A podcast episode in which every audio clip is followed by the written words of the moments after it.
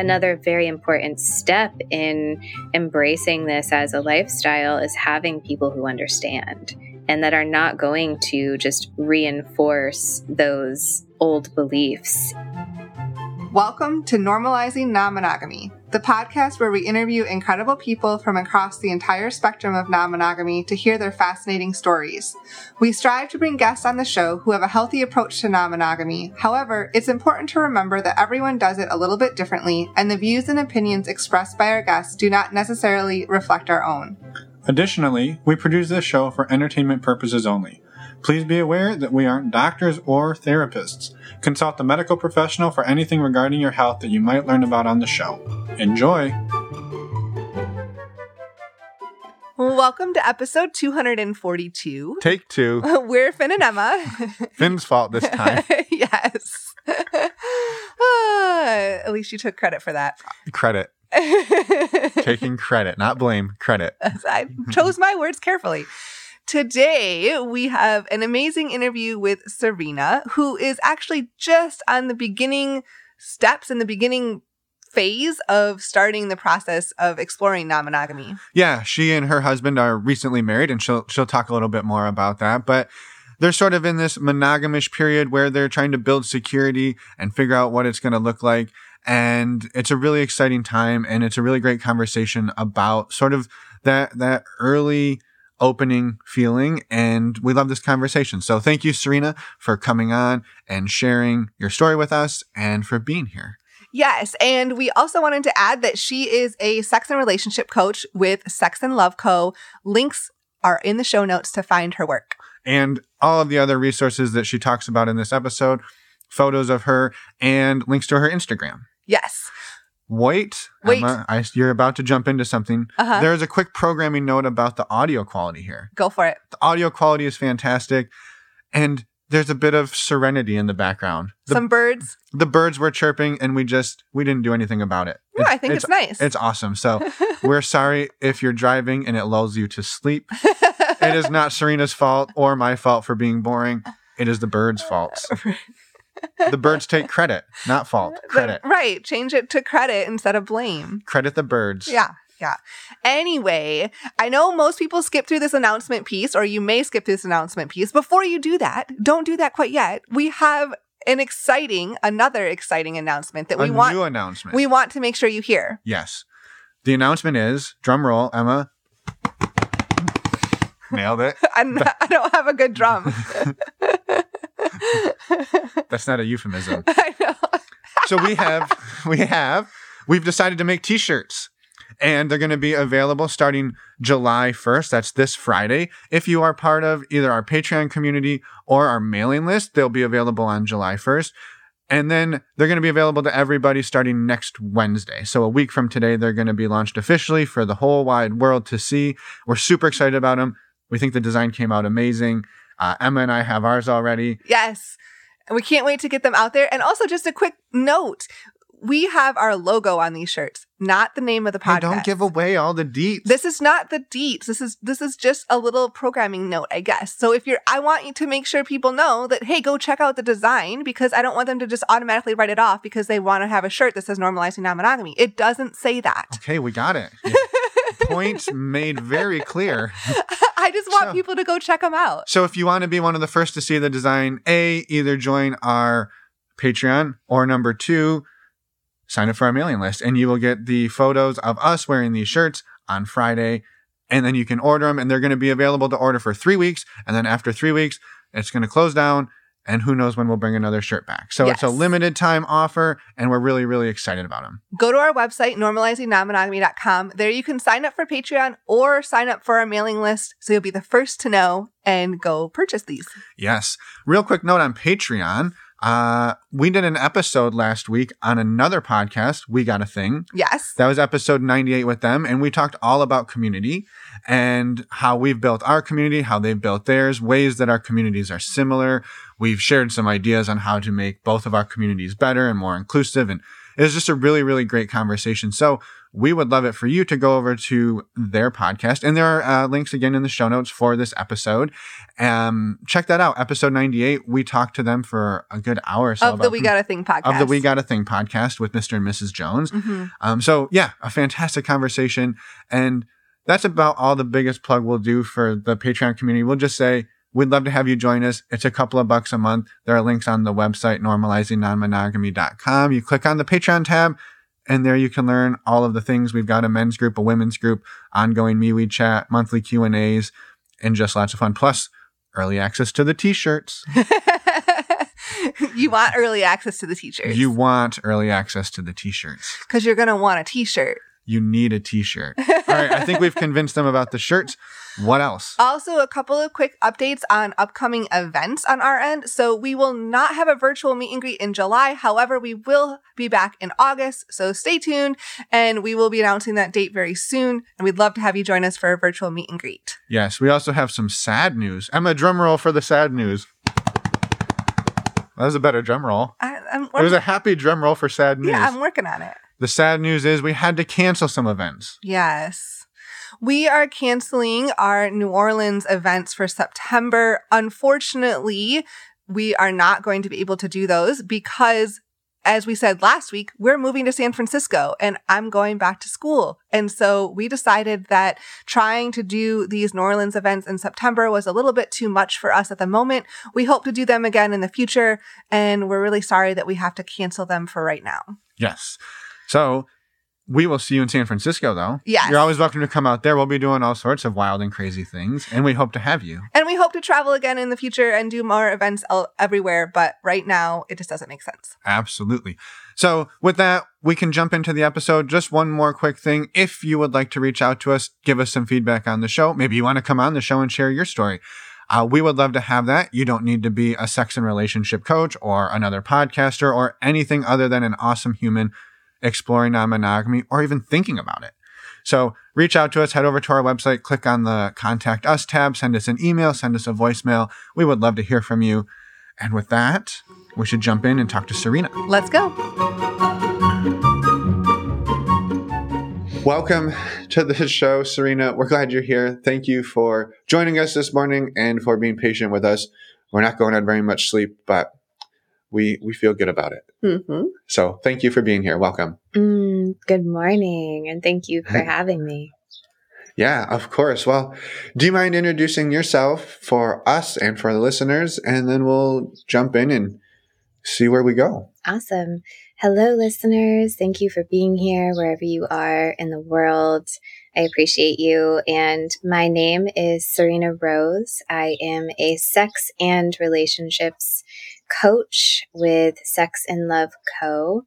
And I specialize in helping couples embrace themselves, communication, uh, their authenticity, and their kinks in a way that feels really, really good. Um, I've been coaching for about four or five years now, and I'm a newlywed and as you might imagine, uh, non monogamy is something that is new to us as well. And I'm sure that we'll be diving into that. Um, but it's a fun dynamic to be a coach in this world and to also be playing in this world at the same time. So I wanted to share both of those pieces.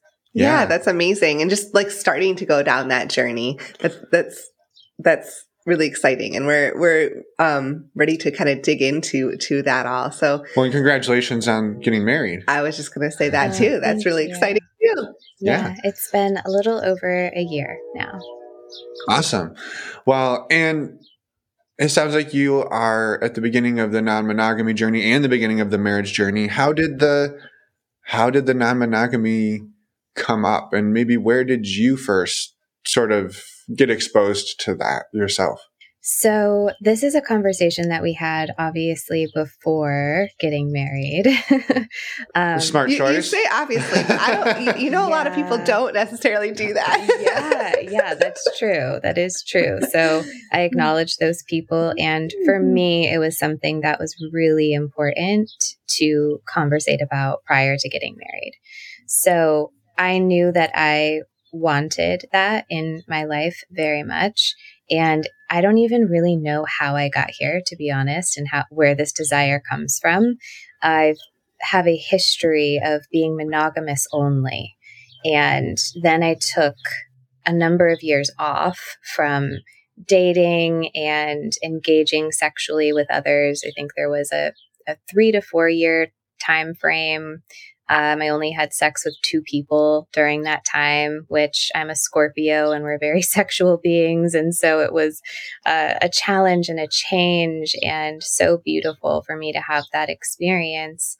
And when I started to date again, I just organically attracted people that were poly and that were in relationships or not in relationships and just dove into exploring that world and these concepts and these philosophies. And so I just learned through experiencing humans that this was what I wanted and desired. And so when I focused on calling in my partner and, uh, you know, who I want to spend my life with, my life partner, my primary, it was something that was important to me. And he had an opposite journey to me. He's pretty much only been poly for the majority of his dating career and has been married previously. And before he met me, he said he was never going to get married again. And here we are now. Um, but our life paths have been different leading to this now joined path. And so that in and of itself can sometimes uh, create tensions and misunderstandings and it's it is a journey that i'm excited to be on nonetheless. So mm-hmm. Mm-hmm. yeah. How long have you two been together? We have been together two and a half years now. Two and a half years yeah. Okay. yeah. Well and the first time you came out of you sort of came out of I don't know the hibernation is the word that's coming to mind, but I don't know that it was an actual hibernation. But you, you kind of got back out into the dating world, and you said you were attracting a lot of different people in poly relationships. What was sort of your like where did you land on it the first time you you met somebody and they were like, "Hey, I'm interested in you and here's my relationship dynamic," and it was something completely new to you. Like where where did you go with that, like personally? Mm. Um, well, I guess for clarity, do you mean like in my brain space? Like what was I thinking? Or like how did I handle it? or Yeah, maybe all of the above. That's a great, great point to clarify. Yeah, I think like the first time you read, because I know we hear a lot of people are like, well, I put it on my dating profile and then, you know, I just get ghosted by people left and right mm-hmm. because they can't handle that. But like it sounds like, and I don't know that you found people on dating profiles, but when you first met somebody who said polyamory is a thing, you didn't run the other direction. Mm-hmm. Yeah, it was on dating profiles. So your intuition was dead on there. And I am a generally speaking, a pretty open person and I do my best. I know we're human, but I do my best not to judge other people. And I'm genuinely curious about life and trying new things. I like the term I'm a, a sex explorer. So I, I, like, I get turned on by trying new things and having new experiences. And so maybe it might have started just simply as a curiosity to explore. And I know that that is and can be a foundation, foundational reason to practice ethical non-monogamy is the adventure, the exploration, the new experiences. And so that's probably one of the founding staples for myself as a as a human and on this journey. And I didn't run the other direction because I got really lucky. The person that I, I first encountered on this dating app was an excellent communicator. And that is also vital for this relationship style or these relationship styles. And so I connected so much with him on an emotional and mental level and could communicate about my fears and what was coming up for me. And he was able to hear me and to hold me and to communicate about it with me in a way that felt safe. And so there was no reason for me to run the other direction. Yeah. yeah. Wow. What a like amazing experience to have right when you come back and start dating again and just I'd imagine like did it help you solidify I guess in your brain space as you said a minute ago like that that that was a relationship dynamic that you eventually wanted to pursue Yes, he has a primary partner, however, and that is something that I desire. And so I dated him for a while, a few months, but I knew that I, I didn't want it to be long term because I didn't want to be second. Yeah. Well, what was that experience like for for the first time, right? You're you're dating somebody new and you've got the the NRE like rushing through you and I imagine probably he did as well, but you like you said you're sort of falling into that sort of second position and and I think it's interesting to maybe just note that like not everybody practices that hierarchical, right? You, you could have fallen into any dynamic, but that's an interesting one to fall into. And like, what did that, yeah, what was that experience like for those couple of months? Mm. You know, if it was any other human other than him, I imagine that I would have experienced a lot more jealousy and insecurities. But because we were able to, like I said, communicate about everything that was coming up for me, I didn't experience that as much. Um, it genuinely was just, I already knew going into it that it wasn't going to be long term because I desire a life partner. I desire that mm-hmm. safety and all that comes with um, having a primary. And so yeah.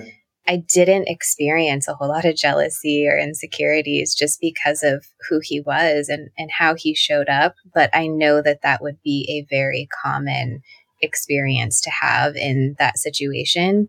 And she lived in another state also. And so I, I, never met her, but we wanted to meet and we talked on the phone and everything, but I, I didn't actually meet her in person. Um, and that yeah. could have influenced how I felt and the dynamics at play and things too, but sure. it, it, didn't work out that way. Mm-hmm. Yeah. Yeah. Well, and so coming out of, of that couple month relationship, where did, where did the journey take you? I loved dating. And a lot of people, when you talk to them, uh, especially singles, especially people who practice monogamy, they hate dating. They're like, this sucks. I hate this. People suck. like, fuck men, fuck it can women, be, fuck everything right. Because it can be a slog. It can be like, you know, take a lot of energy and, and also you experience rejection. And like, there's, there's a lot of emotion in there that I can understand, you know, mm-hmm. why it's, mm-hmm. it's challenging for a lot of people. Yeah, definitely. And I've been in that space before. And it was mm-hmm. for myself coming from a place of, really needing at the time external validation and reaching out to others to fill something within myself that I wasn't already fulfilling for myself.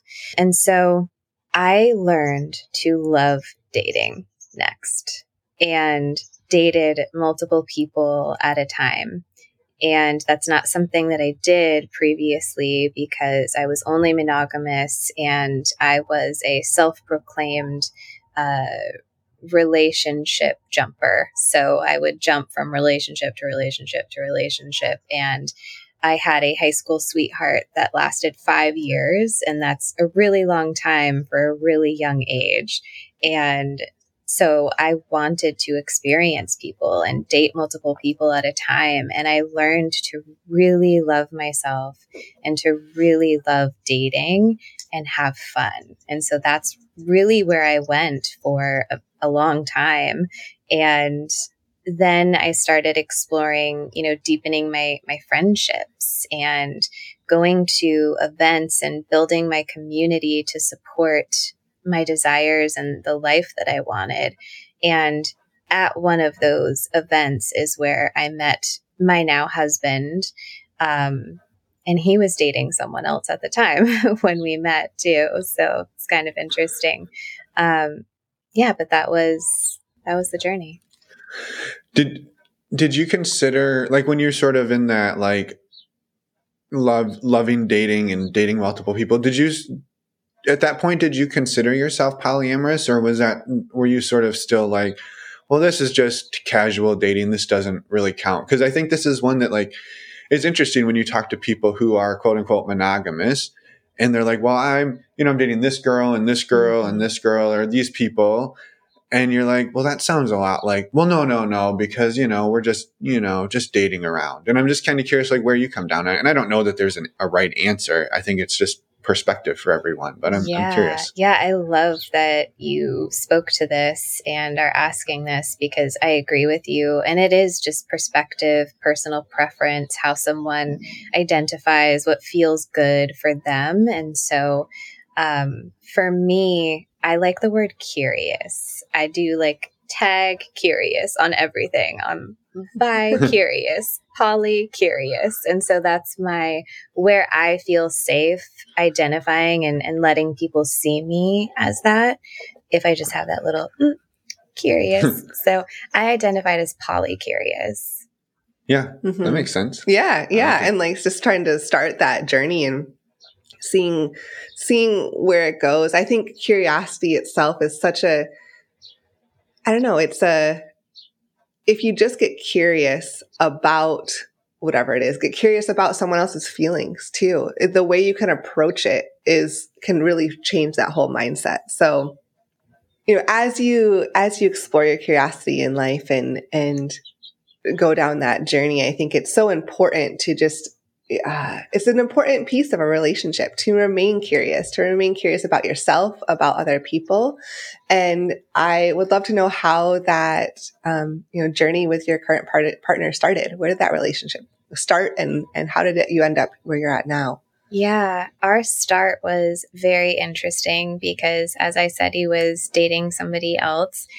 And I had just decided I'm I'm vegan and I've been vegan for a very long time, vegetarian since I was 12 and it's a very big part of my life and it's my morals and my values similar to, you know, monogamy. It's like it's just a part of me. Non-monogamy mm-hmm. is a part of me.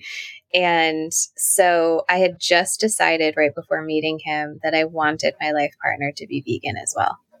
And mm-hmm. I met him at like a vegan potluck community event, and he had this aura and this energy. Like I said, I, I wasn't really having sex with people, and he was just oozing so much energy that I wanted to lick up. and um, it was palpable. That's yeah. not very vegan of you. No. Can you wait? Are you allowed to lick up other humans? part of the vegan code? I hope so because I have. so, um, yeah, we when we met, the moment was so distinct because it was a group of people, and I walked in, and it was literally like out of a movie. Like the sea of people parted, and him and the people he was with, and me and the people I were with just started walking towards each other. Like we knew that we were there to meet each other. And we all started talking, and I was enthralled by by him, but honored and respected the relationship. Obviously, that was before me. And my takeaways were, oh, vegan men that fit all of the things that are on my standard list exist. And I just yeah. met one of them. So I must be getting closer to the things that I want. And so I was so happy to meet him and experience him and to experience his girlfriend at the time as well. They had a open relationship or poly relationship and she was dating somebody else and I think he was playing with somebody else but not dating somebody else. And so his girlfriend ended up breaking up with him like a month later and we all of us stayed in contact on social media and like he came to one of my yoga classes and um, invited me to some events and he told me his girlfriend broke up with him and then he asked me out on a date a few weeks later. And this is right when COVID was just starting to, to happen. Um, so he, then we got pretty serious pretty quickly. Just so many, the stars aligned, so many things worked, and we were able to communicate and hold each other. And I have experienced things in him that I didn't even know that I wanted in a life partner until now they're here. And I'm like, oh, okay, wow, this is, I didn't even know that this was possible. Holy shit. Um, so he told me that he wanted to break the things off with the woman that he was playing with. And so I supported him in that conversation and gathering his thoughts and how to approach it and and he broke it off with her dove all in with me. We did the covid thing together just experienced right. it all and uh you talk know, about the beginning of a relationship like jump right into that. Yeah i think that experience collectively either made or broke a lot of couples yeah. and partnerships. So it it made us which was yeah, great. We yeah. were able to dive in super deep with one another. And we wouldn't have had yeah. that opportunity otherwise. So right right. And i want to touch on that but i want to back up just for a minute. When he broke up up with or broke off the uh dynamic he had with the other person the other woman when you met him that was already established how did how did you feel about that re- that relationship even if it was really casual going into dating him um, I didn't know that it existed. He was not upfront with me about that until he was.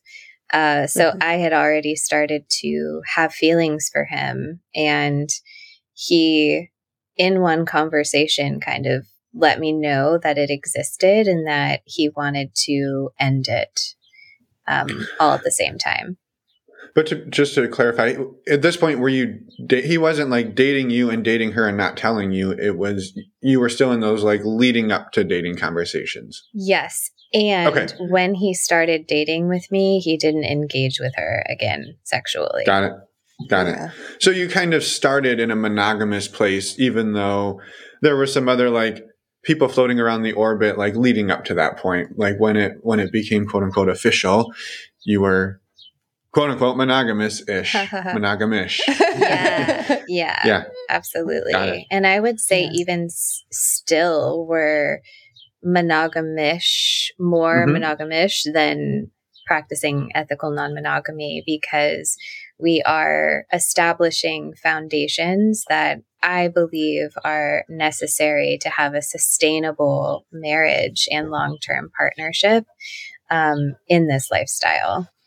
Yeah. Mm-hmm. Yeah, I love that. And I think that's a that's a common thing we hear from many people that they like, you know, they're like, you know, we even if they maybe both of them had been uh, you know, poly for years and years before meeting, they come together and they're like, you know, we're just going to do 6 months or a year of us, figure us out, get get get our feet under us and then and then let's let's go back there. And I think I think that's a totally valid approach to it and and I think you touched on it and said like the things that you feel are needed to do that. And I'm curious if if you can talk a little bit about like what what are some of those like core foundational like tenants that you are hoping to like establish before really breaking out into this. Mm-hmm.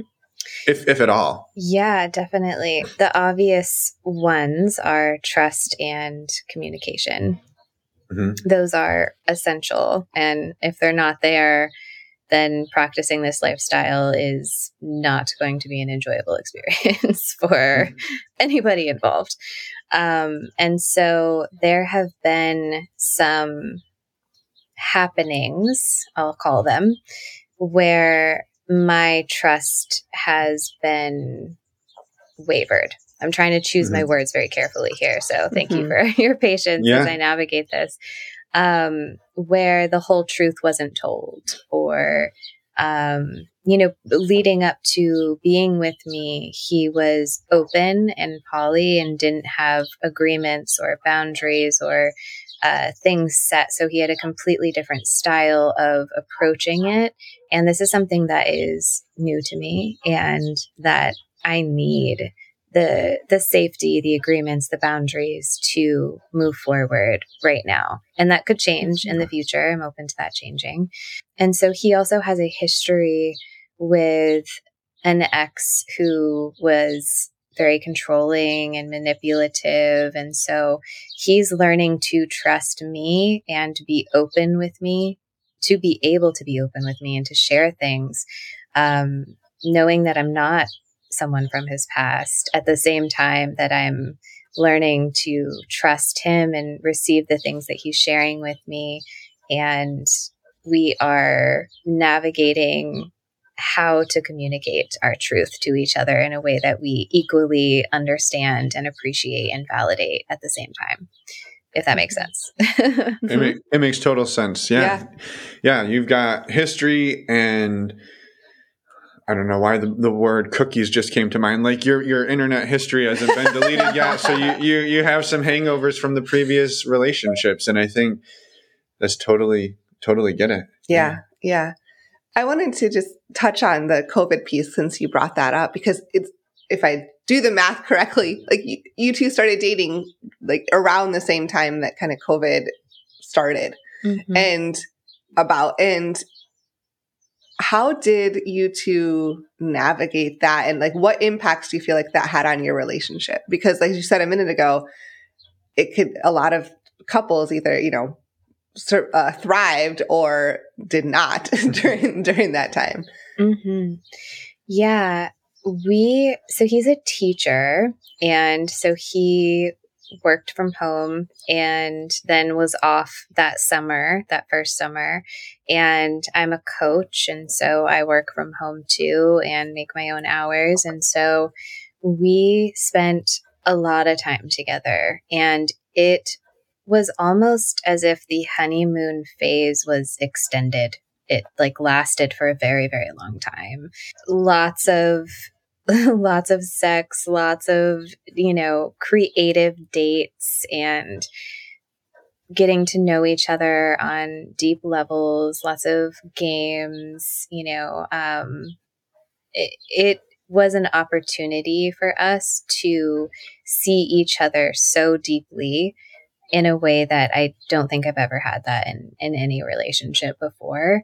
And we consciously decided to go all in given the circumstances of the world because we would know at the end of it, whenever the end was, if we would want to be together or not. Yeah, it was the ultimate test at the very beginning of your relationship. mm-hmm. Yeah. And do you feel like it helped uh like lay the groundwork for figuring out some of these things that like you need in your relationship to open it up like you mentioned too you know the trust and the the the communication in your relationship. Um yes and yes and no I feel hesitancy in giving like the experience of COVID too much power over the health of my relationship. Like I'd rather give the power and credit to myself and to him and to our own individual experiences that brought us together and our ability to uh, meet each other and navigate things in our own individual ways. And so, um, I think it helped because it provided space and time in that regard. But ultimately yeah. it's it's up to each person who's in a relationship to show up.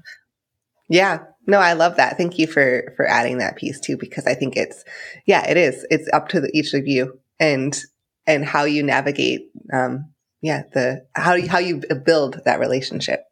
Yeah.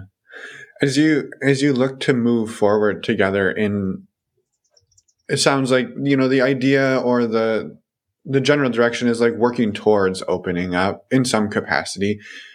Maybe like what as you see it now, like what is your sort of like vision of a, a dynamic that would sort of really fulfill you? And like what scares you about getting there? And what what are you excited about if you do get there? Mm-hmm. I might need you to repeat some of those questions. Yeah, yeah. yeah. That, that, was a lot. Do you want me to? You want me to add a few more questions on top of there? Put a sprinkle on top. Just all the questions you have. Just yep. lay them all out right now. there we go. And then I'm going to sit back and listen. Yeah. So uh, the first question was Where do you, where like for you is this, as you kind of think ahead, the sweet spot? Like, what are Yeah. you hoping to work towards in terms of like opening your relationship together? Yeah, definitely. So, um, the honest answer, and I don't like using these words because it's very disempowering, and so I do not recommend it to anybody, um, is I don't know. And that's the honest answer, and I don't like saying it. I want to know. However, I need more experiences to Yeah. figure that out. And so, right now, I'm also, are you familiar with erotic blueprints? hmm hmm Yeah. Um, so I'm a shapeshifter. So for those who are not familiar with the erotic blueprints, it's basically like the love languages of your sex life and how your sexual energy can be matched and nourished and supported to have deeper fulfillment in your sex and love life. And so shapeshifters like it all. They like all of it. They want more and more and more and more and are almost the shadow side would be not satisfied oftentimes. And so they're also open to so many things. And for me, I see that very much in myself. I'm so open to all of it that I'm like, ah, where do I go? What do I do? I want it all. Give it all to me right now. um, Yep. And so I'm open to us dating someone together. I'm open to us dating different people. I'm open to us having play partners. Um, I'm open to exploring swinging for a season, you know, like maybe Mhm. we're to have seasons of things where we gain experiences and I'm not really sure. Um, but I'm, I'm open to it, excited about it and turned on by it. And I think a good starting place, which I believe was your second question, um, is I'm I want to have more sexual experiences with others for introspection. I want to feel myself. I want to feel how I feel, what emotions arise um, in a variety of scenarios. So, right now we have a membership to a swingers club, and we have had amazing experiences there, and we've had crunchy experiences there. And that shows me, like, okay, there's stuff under the, the surface that's coming up, and we're going to figure it out and play with it and touch it, and it's going to be great. Um, and sometimes not great, but eventually great altogether. And so we're talking about right now having a, a man who I know that lives across the country, who I feel very safe and comfortable with. We're having conversations with him about bringing him to the East Coast so that we can do some like hot wife kind of play. Um, and potentially even have the two of them connect because my partner and myself are both bi curious. Um, so I think that would be a lot of fun.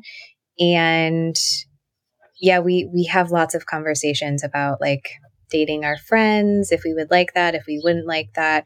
So we're kind of taking baby steps towards the direction that we want to go. And for myself, I am doing my best to have fully embodied experiences during these um, explorations so that I Mhm. can show up fully and know myself and put my best foot forward for when we decide this is absolutely the dynamic that we both desire and that we both receive fulfillment from because um, he's also a shapeshifter. so yeah. Th- Well, that, maybe that's a good thing that you can both both go on that journey together. Well, uh, you, and you understand each other's sort of like moves and, and Yeah. the way you do it. Yeah. Yeah. What are there challenges or fears that you have moving forward? Mhm. yeah, okay, that was the third question. Thank you. Um, Yes. So right now, the like myth mistruths or withholding information that has happened in our relationship scares the shit out of me. And while I see him and understand where he is coming from, it I still am incredibly terrified that he's just going to like lie to me or cheat on me and um, it's going to be a shit show. so that's definitely a fear that I have. Yeah.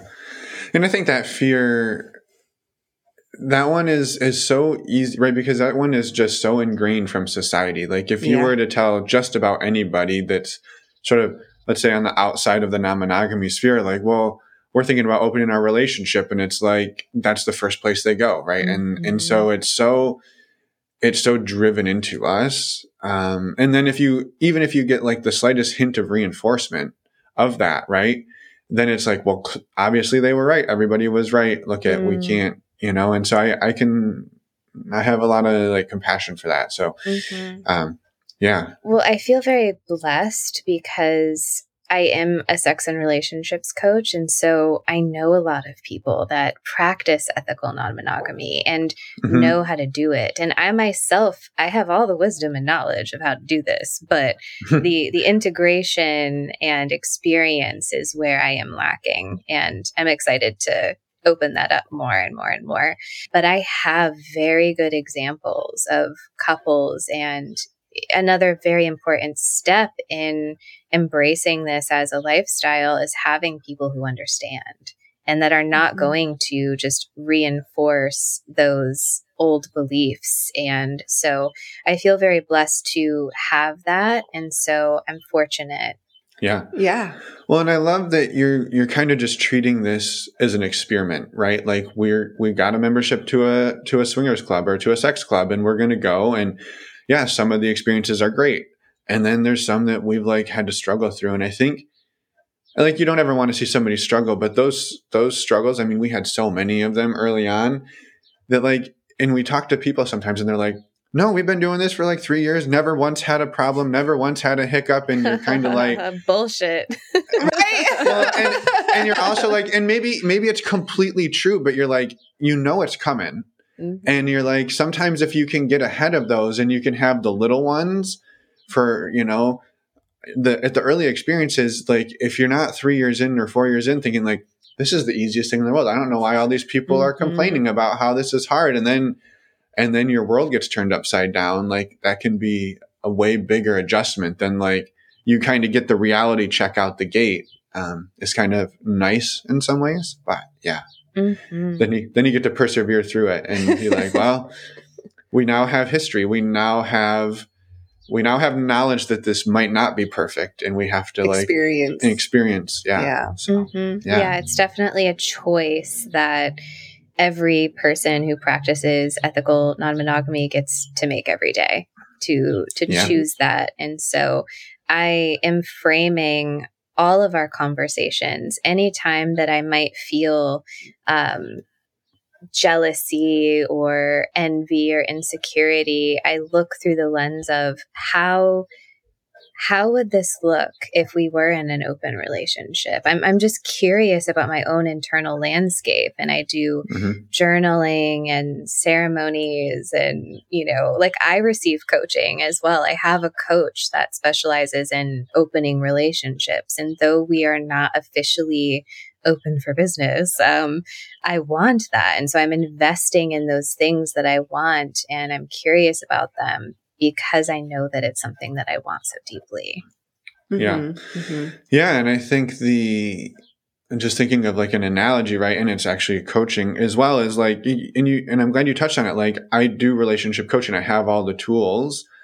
But like that's like, well, I'm a basketball coach and I know how to tell somebody to shoot a three-pointer, but can I go out and and shoot 20 of them and make 15 of them? Like probably not. I'm a coach, right? And so Mhm. you now get to go out and say like i know all these things let's see how i do them and let's see how i can apply this and what i'm good at because just because you are like well this is how you can deal with jealousy doesn't mean that like you get it right the first time and and there's a lot to learn from the like practical application of doing these The things. actual experience. Oh yeah, definitely. I, absolutely, I agree. Integration is harder than learning the knowledge. It's the next uh, layer you know so it's mm-hmm. it's surface level to read a book but then to take mm-hmm. the wisdom and and the lessons and apply them to your life and embody them is it's a whole other ball game so yeah totally yeah yeah you're like well you know all the books they just be super open and honest and transparent and then it doesn't happen and you're like well nobody told me i was going to be scared. Like they didn't they didn't say you might you might be nervous about hurting your partner's feelings. Like nobody told me that part. And so you yeah you get to learn like the what really happens um, mm-hmm. when it's out there. So yeah i love it. I was curious you when we when i asked my 17 part question you you led off with you're super super excited and looking forward to this. So what is or what, what are the things that you are excited about like what has got you excited to to go into this with mm-hmm. your partner mm-hmm. Oh, there's so many things. Well, number one, I would say uh, personal and emotional and sexual development. So, as a coach, uh, I love that shit. Like, I am all about learning and growing and expanding and understanding myself and healing. And uh, it's just, it's so good because if we're not bettering ourselves and our lives, we're not living. so, we're not fully living and I'm I'm most excited about learning about myself and and learning about my partner and other people and what they might have for me to discover and experience. I also am really excited about receiving love from others. So my childhood was very estranged, like it was very odd and very challenging. I uh, trigger warning, experienced a lot of trauma. Like, I could write a book about the things I experienced as a child. And so, being able to receive love from more than one person. In fact, I have like a gang bang fantasy that I hope to enact one day, uh, hopefully soon, because I just want to feel so loved and so adorned and mm, in in good ways and genuine authentic ways not like passing me around the room and coming from an unhealthy or toxic place but i'm i'm so excited to connect in genuine and authentic ways and to feel loved um, mm-hmm. i think we all want to feel loved and accepted and i look forward to more of that mm-hmm. yeah yeah yeah no that's really powerful to I guess to acknowledge too where you're what desires you have, where you're at. How open with you, with other people in your lives are you about this relationship style and journey that you and your partner are on? Very open. Very open. I, I am an edge pusher, so I just to like to like drop things sometimes into conversation like What'd you do last weekend? Went to the swingers club. And then I pause and like, what's happening in their body? Are they receiving this? Are they judging this? I don't know. Um, but definitely very open and people come to me and ask questions. Like I'm so open to the point, even on my social media and stuff, that someone I haven't spoken to for years will text me and say, This just happened a few months ago. He's like, I'm dating a woman who's poly. What do I do? And I'm I'm still learning myself, but because I'm so transparent about what my experience is, people feel safe to communicate with me. So very open. Mm-hmm, mm-hmm. And how how has it been received? I mean, clearly, like some of your Facebook friends and friend circle, but like in terms of family or maybe existing friends that that you had in the we'll call it the before times, and the like, how have they reacted and and embraced that? Mm-hmm. Most people understand it. They're like mm-hmm. totally mm-hmm. get it um, being more of a, a, spiritual person, more of an open person, um, embodying the beliefs that we are all love and, you know, love is free and it's not owned. And so most of the people in my friend circle before and after um, understand these life philosophies and support it. And we have a, a pretty vanilla friend who's like, I support you, but I would never, ever, ever, ever. but I support the shit out of y'all. But I'm not doing it, you know? So um, we have a pretty dynamic response to everything. Um, I did share with my father recently about this for the first time. Um, and his response is such a, a middle aged man response. He's just like, ugh, that's not right. you know, like that's not right, Serena. Um, but he follows it with like, I support you and I'm here for you, whatever you decide to do. Um, but I'm I'm very honest with my dad and I try to pull him into my life instead of like pushing him away. And I'm, I'm not afraid of the hard conversations or setting boundaries. And there once was a time where I was, but receiving support and love and acceptance is something that I've stated that I, I want more of. And so I get to embody that in all aspects of my life, including, you know, feeling that from from my dad too. Mm-hmm. Yeah. Yeah. Well, and I love what you just said of I try my best to pull him into my life and and sh- because that takes vulnerability on your part because you have to be more open with your dad than than maybe you're sometimes comfortable being but you know if you are you can have the you said you're not afraid of the hard conversations and i i just i think that that is uh brave and and and a powerful way to approach that because you know he has the option. If he doesn't want to have those conversations he can step away. But you're saying hey i'm okay. I'm showing up here. I'm this relationship that we have is really important to me and i'm going to, to pull you in rather than push you away even if it's scary and i have to be vulnerable and i have to share things that maybe you don't want to hear. Mm-hmm.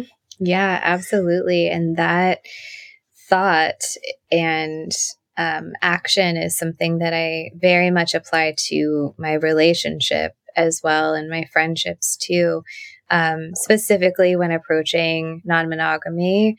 So I look at where can I pull my partner in on this, on this like message in my DMs or this interest that I might have in you know, having sex with another man or woman, you know, how can I pull him in versus pushing him away? So when we withhold or um, embody fear and let the fear take over, we're pushing away rather than than pulling in.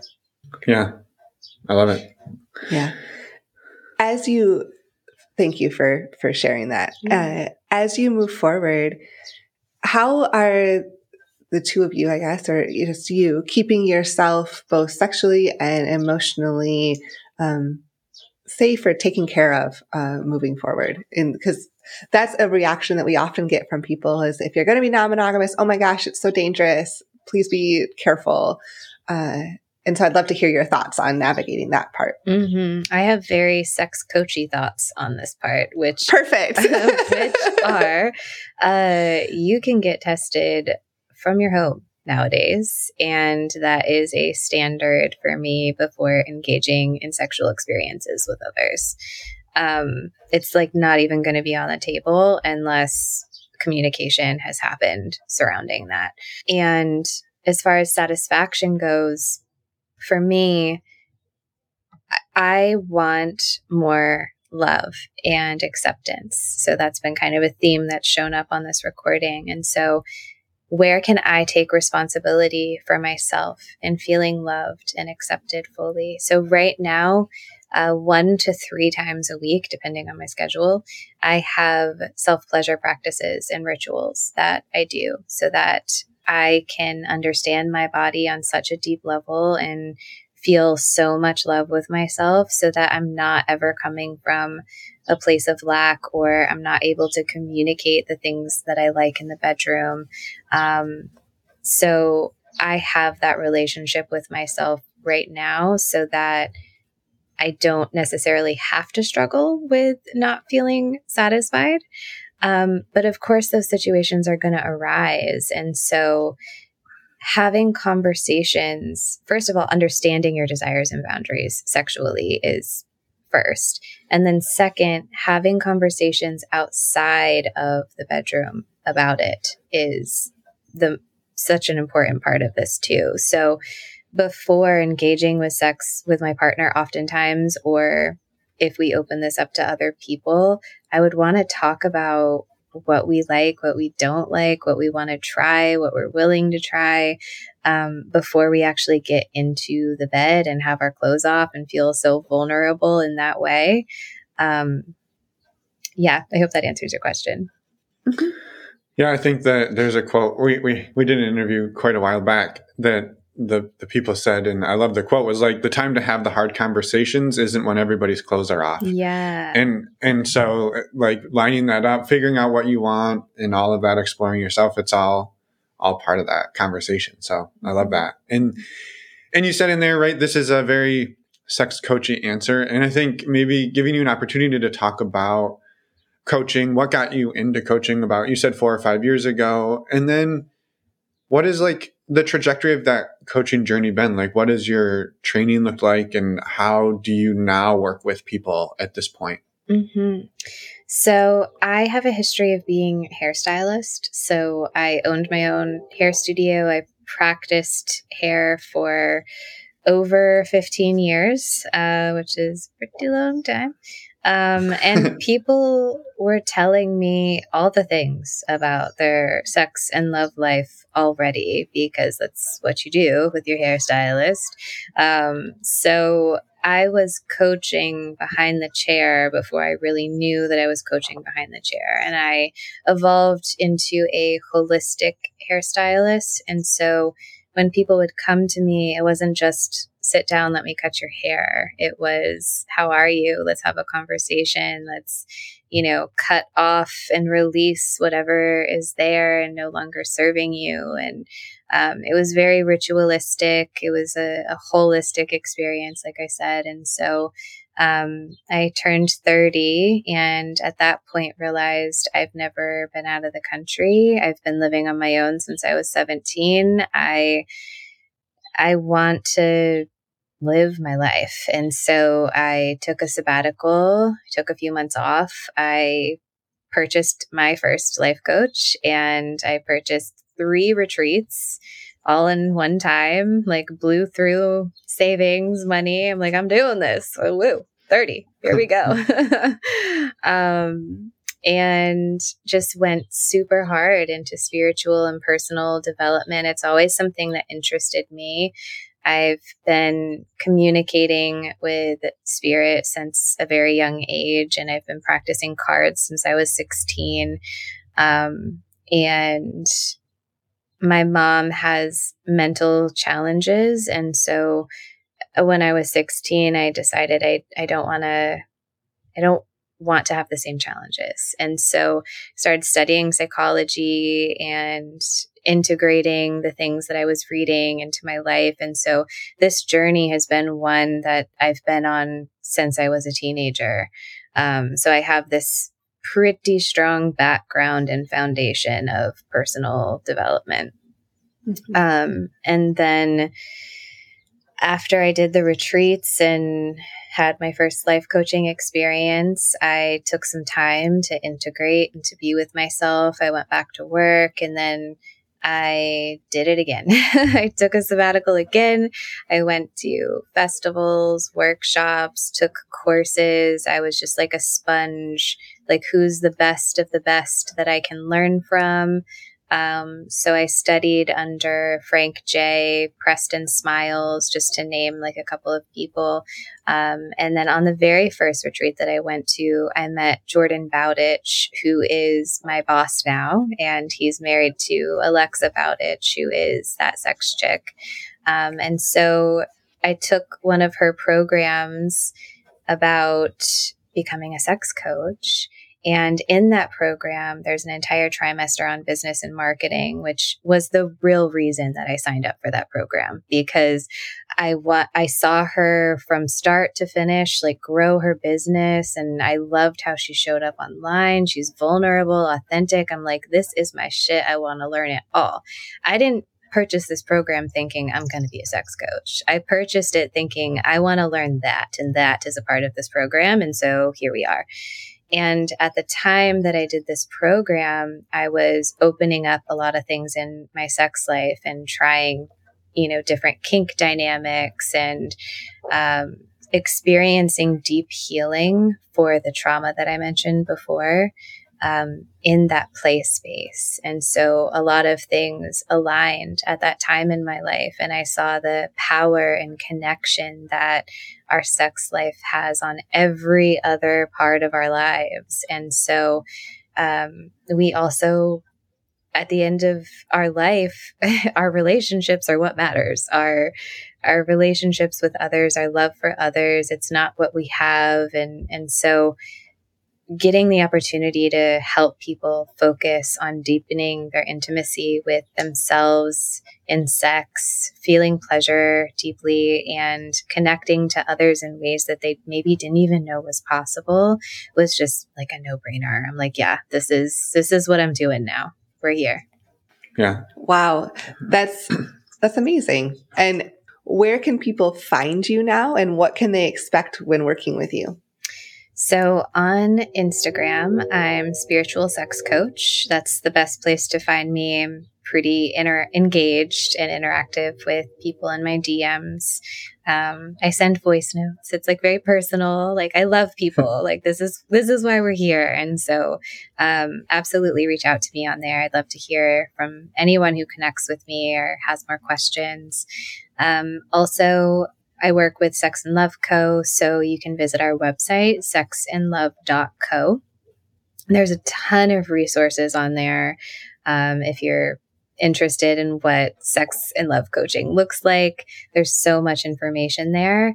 And working with me is something that if if you know that you're ready, then you know. And if you're yeah. questioning it, then you're probably not ready yet. And that's okay and there's resources for you to help you get there.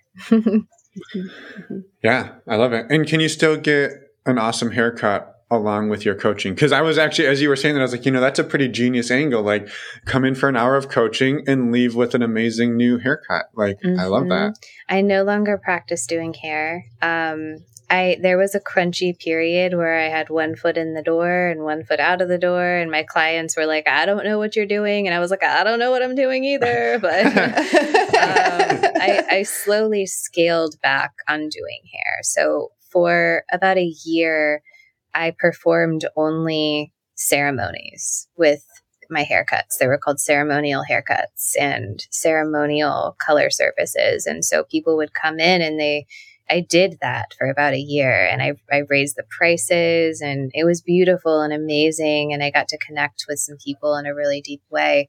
Um, but it's not sustainable. It takes a lot of time, a lot of energy, and is is something that I could offer here and there, but I don't I don't think I want to because what yeah. I'm what I'm doing is pretty effective right now. So Fair enough. I just thought it was an interesting angle that I'd never heard of. And I'd been like, you know, that makes a lot of sense. Like yeah. you're sitting there, you're just waiting for your hair to be cut. You might as well get some coaching along yeah. the way. So I, I love it. Wow. Thank you for sharing everything with us today, Serena, and for coming on and for the work you do. Uh, we appreciate it. Yeah, thank you so much for having me. It's always fun to do podcast interviews and to see what surfaces. And it was an absolute blast getting to know the both of you and being here. So thank you. Of course. Yeah. Well, have a wonderful day. And again, thank you. And yeah, we'll talk soon. Thank you again. Yeah. Bye. And we're back. A huge thank you to Serena for coming on the show, for sharing your story, and for the amazing work that you do.